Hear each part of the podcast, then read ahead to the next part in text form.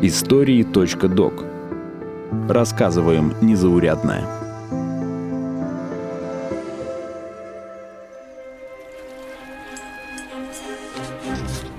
Лисянский тоже времени зря не терял. Отбив осенью 1804 у индейцев крепость Ситка, будущий Новоархангельск, он почти год провел в Русской Америке в гостях у генерал-губернатора Баранова. За это время он дал имена острову Баранова в честь правителя Русской Америки, острову Чичагова в честь отца министра морских дел и архипелагу Александра, очевидно, в честь императора. Свою же скромную персону он решил на карте не отмечать, и даже рифы в Тихом океане, открытые им осенью 1805-го, назвал рифами Невы и Крузенштерна. Любопытно, это искреннее благородство или расчетливый подхалимаш? Всем привет! Это второй эпизод из цикла о первом русском кругосветном путешествии на кораблях «Надежда» и «Нева», в первом эпизоде мы взглянули на экспедицию глазами Ивана Федоровича Крузенштерна. Второй же эпизод посвящен Юрию Лисянскому, капитану Невы. Карьеру моряка Юрий Лисянский начал в 13 лет, когда был досрочно выпущен из морского кадетского корпуса для участия в русско-шведской войне. В кадетские годы он подружился с Иваном Крузенштерном. Пройдут годы, прежде чем Юрий Федорович станет его правой рукой в кругосветной экспедиции. Таковые причины налагали на меня обязанность избрать начальником другого корабля человека беспристрастного, послушного, усердного к общей пользе. Таковым признал я капитан-лейтенанта Лисянского. Однако друзья имели разное представление о том, как общаться с подчиненными – Крузенштерн был известен гуманным отношением, многое позволял своим офицерам и выступал против телесных наказаний, а вот Лисянский, напротив, предпочитал суровую дисциплину и регулярно применял физические методы воспитания. Нечего их жалеть, Иван Федорович! А ну как новый тайфун налетит! Итак, мягкотелость ваша всех расслабила, что мы оказались к шторму не готовы. На Неве бы этих бездарей палками отхлестали. До экспедиции Юрий Федорович поучаствовал в войне на стороне англичан против Франции, сражался с пиратами в водах Северной Америки и даже посетил Индию. В августе 1802 года Лисянский согласился участвовать в кругосветной экспедиции под руководством Ивана Федоровича и стать капитаном второго корабля. Но Юрия Федоровича задевало, что начальником экспедиции назначен Крузенштерн, у которого, по мнению Лисянского, меньше опыта. «Весьма бы был счастлив, чтобы с тобой вместе служить, но не знаю, можно ли. По несчастью, я в списках стою тебя выше», Ничто сравниться не может с удовольствием, чтобы служить под командой моего только друга. Отчасти это правда, ведь Юрий Федорович поступил на службу на два года раньше. Об опыте говорит и то, что именно Лисянскому поручили подобрать корабли для экспедиции. Дневник Юрия Федоровича издан в 1812 году на собственные средства, а вот записи Ивана Федоровича опубликовали на три года раньше и на государственные деньги. Назвать книгу Лисянского копией записок Крузенштерна категорически неверно – о чем написал и сам Юрий Федорович в предисловии. Мне представились многие случаи не только совершать особое плавание, но даже обозревать и описывать такие места, в которые Крузенштерн не имел никакого случая заходить, особенно во время годичного пребывания моего на северо-западных берегах Америки. В начале книги Юрий Федорович не упустил возможность указать на разногласия с Крузенштерном. За три года экспедиции их накопилось немало. Согласие наших описаний послужит сугубым доказательством их справедливости. А разноречие, ежели оно где-либо встретится, подаст повод любопытному испытателю к дальнейшему и точнейшему изысканию истины. Нева и Надежда покинули Кронштадт 7 августа 1803 года. Первоначально старт экспедиции назначили на июль, но погода внесла свои коррективы. Спустя неделю после начала экспедиции на борту Невы произошел первый несчастный случай – один из лучших наших матросов упал в море, и хотя в ту же минуту употреблены были все средства к его спасению, но все было безуспешно. У берегов Норвегии Неву ожидало испытание непогодой. Не только шторм угрожал экспедиции, но и техническое состояние кораблей, которые могли не пережить серьезной бури. Юрий Федорович лично руководил действиями экипажа и отдавал приказы непосредственно с палубы, но из-за шторма и недостаточной видимости Нева и Надежда разошлись. Это стало первым, но не последним случаем, когда корабли расходились. За три года экспедиции Надежда и Нева провели вместе только год. У северо-западного побережья Африки экипажи намеревались пополнить запасы воды и провизии. Выбор стоял между двумя островами – Мадейра и Тенерифе. Изначально корабли рассчитывали зайти на Мадейру, но ветер нарушил их планы, что в итоге спасло экспедицию. Американский Брик уведомил нас, что на Мадере был жесточайший ураган, и почти все корабли там разбросало по берегам. Мы благодарили Бога, что не зашли, или лучше сказать, противный ветер не пустил нас, иначе, может статься, он сделался бы пределом нашего плавания. С особым вниманием Юрий Федорович описывал рыб, животных и птиц, а в отдельных случаях зарисовывал целые сцены. Дельфины, подобно морским разбойникам, немилосердно гоняли бедную летучую рыбу – которая, не зная, куда укрыться, то погружалась в воду, то выпрыгивала. Одна из них взлетела к нам на корабль. Она походила на сель, но голова у нее несколько круглее и толще. Пройдя экватор, Нева и Надежда вышли к берегам Бразилии. Местом их остановки стал остров Святой Екатерины. Тогда это была часть португальских колоний – Лисянский и Крузенштерн сразу встретились с губернатором провинции, и он согласился оказать им всю необходимую помощь. К тому времени на Неве были повреждены две мачты, без замены которых плавание закончилось бы раньше времени. Ремонт Невы занял около месяца. Все это время члены экипажа изучали местную флору и фауну. Одна из особенностей природы Бразилии привлекла внимание и Юрия Федоровича. В одном болоте лягушки издают голос, подобный собачьему лаю. В другом будто колотят часовые в доски, в третьем скрипят, а в четвертом раздается чрезвычайный свист. Мне часто случалось проходить мимо таких мест, где были слышны все указанные голоса. Офицеры наши называли их адмиралтействами. До конца не ясно, сравнение адмиралтейства с болотом – это совпадение или тонкая ирония Лисянского – там же, у берегов Бразилии, произошел один из конфликтов между посланником в Японию Николаем Петровичем Рязановым и Лисянским.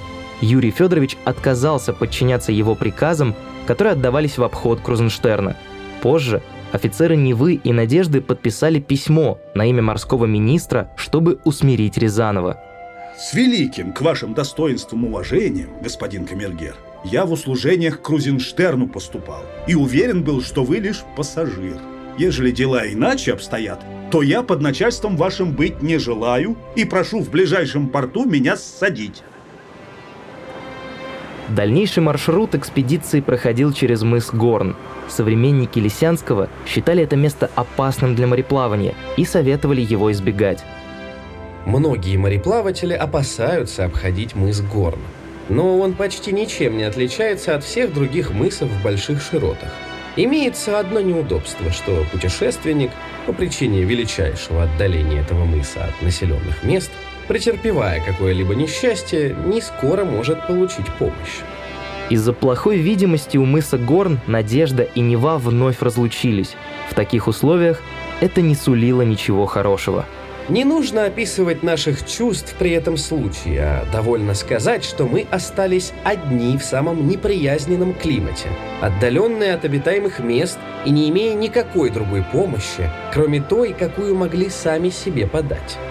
Местом встречи заранее выбрали остров Нукахива, но на пути к нему Лисянский решил посетить и остров Пасхи, на утесистом берегу стоят пять монументов, из которых первый мы приметили тотчас по обходе южной оконечности острова.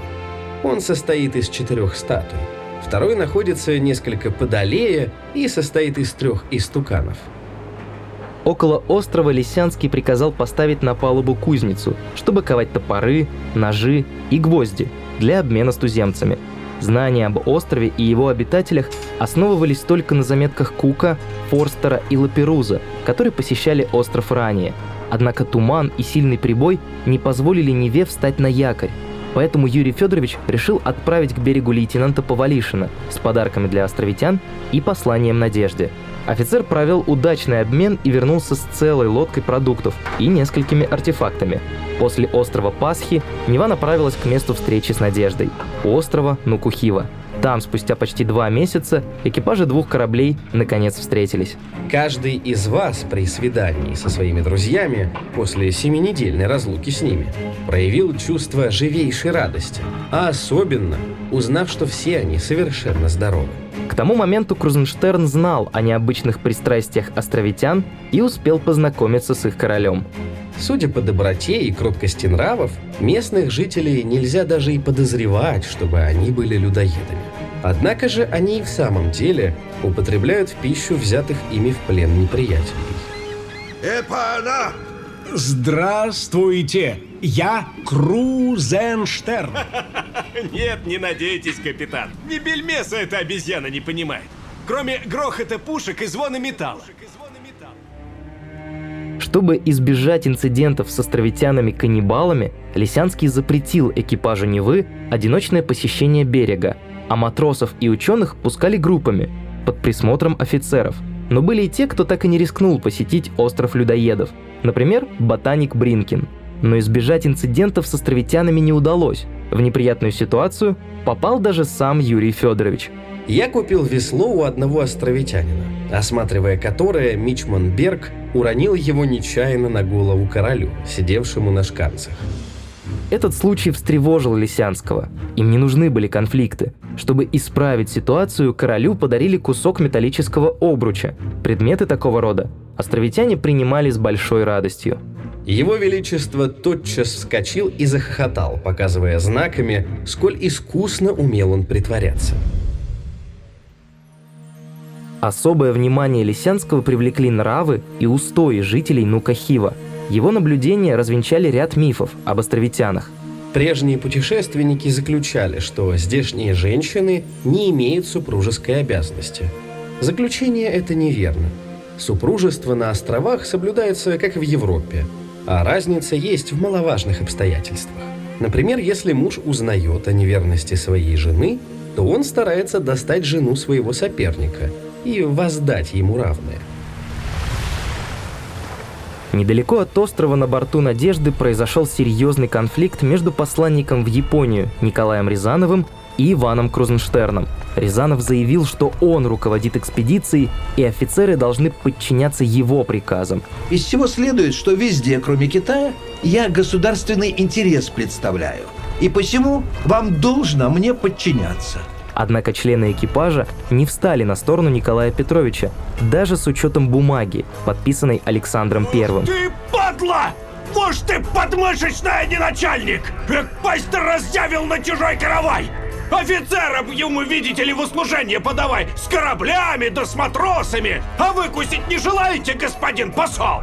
В своем дневнике Лисянский не уделил внимания этому эпизоду. Лишь в одном из писем прослеживается отношение Юрия Федоровича к ситуации. Предпринявший вояж вокруг света под командой моего друга, я ожидал минуты свершения сего важного предмета, но все превратилось в мечту.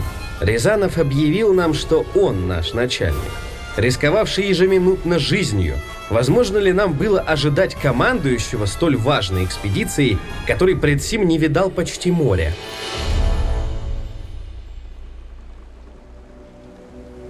После Нука-Хива корабли зашли на Гавайские острова, чтобы пополнить запасы свежей провизии.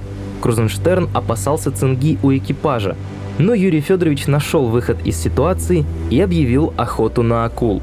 Нельзя сказать, чтобы ее мясо было совсем противным. Оно понравилось всем матросам и офицерам, только я один считал его хуже мяса дельфина. У островов между капитанами возникло недопонимание. Крузенштерн торопился к Камчатке, а Лисянский считал, что необходимо еще пополнить запасы. Я уговаривал его промедлить для снабжения свежей провизией, в которой он имел недостаток. Его офицеры более двух месяцев питались одной солониной – но рвение этого человека и желание исполнить свое предприятие были непоколебимы. Не только споры с Крузенштерном, но и местные женщины усложняли жизнь Лисянскому. Они хотели попасть на борт Невы и буквально штурмовали корабль. Но Юрий Федорович категорически запретил пускать островитянок на борт. Ни в коем случае. Я запрещаю присутствие женщин на кораблях. Это ставит под угрозу дисциплину команды и целостность наших припасов и товаров. Перед убытием на Аляску Лисянский посетил место смерти Джеймса Кука. Жители Гавайских островов убили его в 1779 году. Мы отправились к месту, где Европа лишилась капитана Кука. Мы увидели камень, на котором пал этот бессмертный человек, а вскоре мы увидели гору, где сожгли его тело. Идя к Кадьяку, я воображал, что в этом году мое путешествие окончится, но ошибся. После мыса Горн и людоедов Снукухива Лисянский полагал, что эта часть плавания будет тихой и скучной.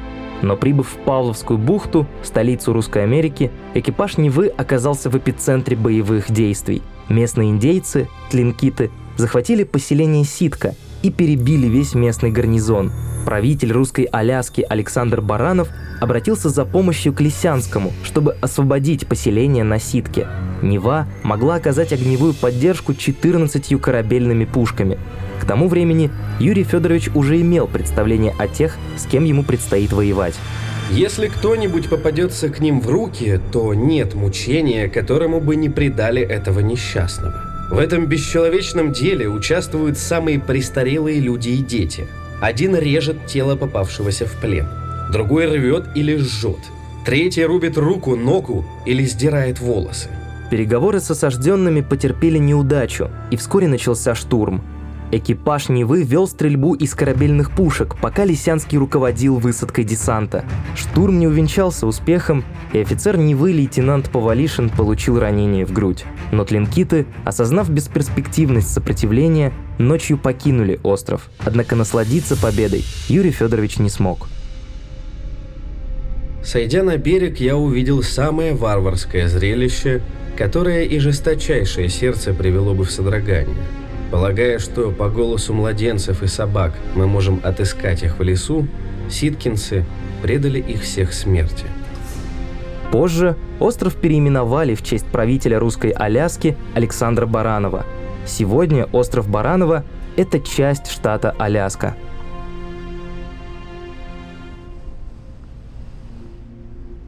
Лисянский решил зимовать на острове Кадьяк, который расположен у южного побережья Аляски. Команду перевели на берег, а с Невы сняли оснастку. Зимовка продлилась 11 месяцев. Для экипажа Невы такая остановка стала настоящим подарком. После столь продолжительного плавания, особенно после Ситкинского похода, даже пустая земля должна была показаться им гораздо приятнее, нежели самый лучший корабль. Время на Аляске не прошло даром, Юрий Федорович узнал поближе культуру и нравы местных жителей. До прибытия к ним русских не имели веры. Теперь они почти все христиане. Вера их состоит в том, что у них по одной жене и крестятся. А переходят в веру из корысти, чтобы получить крест или другой подарок. Я знал многих, которые трижды крестились, получая каждый раз рубаху или платок. Зимовка подошла к концу, и пора было продолжить плавание. Перед выходом в море на корабль загрузили товары для продажи в Китае, где Нева наконец должна была встретиться с Надеждой. По пути к Макао в районе Гавайских островов Нева неожиданно села на мель. Причиной стал коралловый риф у острова, которого не было на картах. Этот остров, кроме явной и неизбежной гибели, ничего не обещает предприимчивому путешественнику. Находясь посреди весьма опасной мели, он лежит почти наравне с поверхностью воды. Два дня потребовалось команде, чтобы снять Неву с мели. Остров, кстати, назвали в честь Лисянского. Сегодня он часть штата Гавайи. Достигнув Макао, Лисянский сразу же отправился к Крузенштерну, который уже ждал его. Но предварительно Юрий Федорович обеспечил безопасность корабля и команды – он приказал зарядить пушки и ружья для защиты от морских разбойников, которые иногда нападали на суда. Разбойники эти из китайцев, но от крайней бедности и притеснения сделались противниками законов и промышляют грабежом. Не только забота об экипаже Невы требовала повышенного внимания, но и 160 тысяч шкурок морского бобра и котика, которыми был забит трюм корабля. От продажи такого количества пушнины удалось получить порядка 350 тысяч рублей. Эта сумма не просто окупила экспедицию, но и принесла прибыль. Китай сильно впечатлил Лисянского. Причин тому было несколько. От бедности местных жителей до нравов правительства. Поразил Юрия Федоровича и образ жизни в китайском кантоне, в современном Гуанчжоу. Китайцы едят все, что не попало. Крысы, на которых европеец смотрит с отвращением, у них составляют лакомство и продаются на рынках. Не только кулинарное предпочтение китайцев заинтересовали Лисянского, но и институт брака, особенно его традиции. Китайцы покупают себе жен следующим образом. Мужчина уславливается в цене с ее родителями, не видя ее. Она отправляется к нему в дом в запертом портшезе, ключ от которого посылается жениху раньше. Если жених доволен покупкой, то оставляет ее у себя. В противном случае приказывает отнести обратно. Есть мнение, что именно в Китае отношения Лисянского и Крузенштерна сильно испортились. Некоторые ученые полагают, что Юрий Федорович стремился участвовать в торговых сделках и получить капитанскую комиссию. Такое желание отвечало бы статусу Лисянского и морскому уставу. Но ни Крузенштерн, ни Юрий Федорович эту ситуацию в дневниках не отразили. Завершив торговлю в Китае, Нева и Надежда направились обратно в Кронштадт. Капитаны договорились держаться вместе, но в случае чего ожидать друг друга у острова Святой Елены. И до южного побережья Африки корабли шли вместе. Но море вновь внесло коррективы в планы капитанов. Плохая погода у мыса Доброй Надежды заставила корабли разойтись. И тут Юрий Федорович принял решение, которое шло наперекор приказу Крузенштерна. Я решился оставить прежнее свое намерение идти к острову Святой Елены, а направил свой путь прямо в Англию, быв уверен, что столь отважное предприятие доставит нам большую честь. Ибо еще ни один мореплаватель, подобный нам, не отваживался на столь дальний путь, не заходя куда-либо для отдохновения. Честно, я обескуражен. Ради мимолетной славы и денег рискнуть кораблем, нарушить субординацию и приказ, предать друга. Чем тогда Лисянский лучше Рязанова? Лисянский рисковал, ведь в это время шла война между Россией и Францией, и Нева могла стать легкой добычей для французских кораблей. Вместе с Надеждой их шансы выжить в морском сражении были куда выше. Что тут сказать? Бог, Юрий Судья. И царь. Пусть Господь и его помазанник на земле рассудят, кто из нас прав, кто виноват и кто чего заслужил в этой жизни.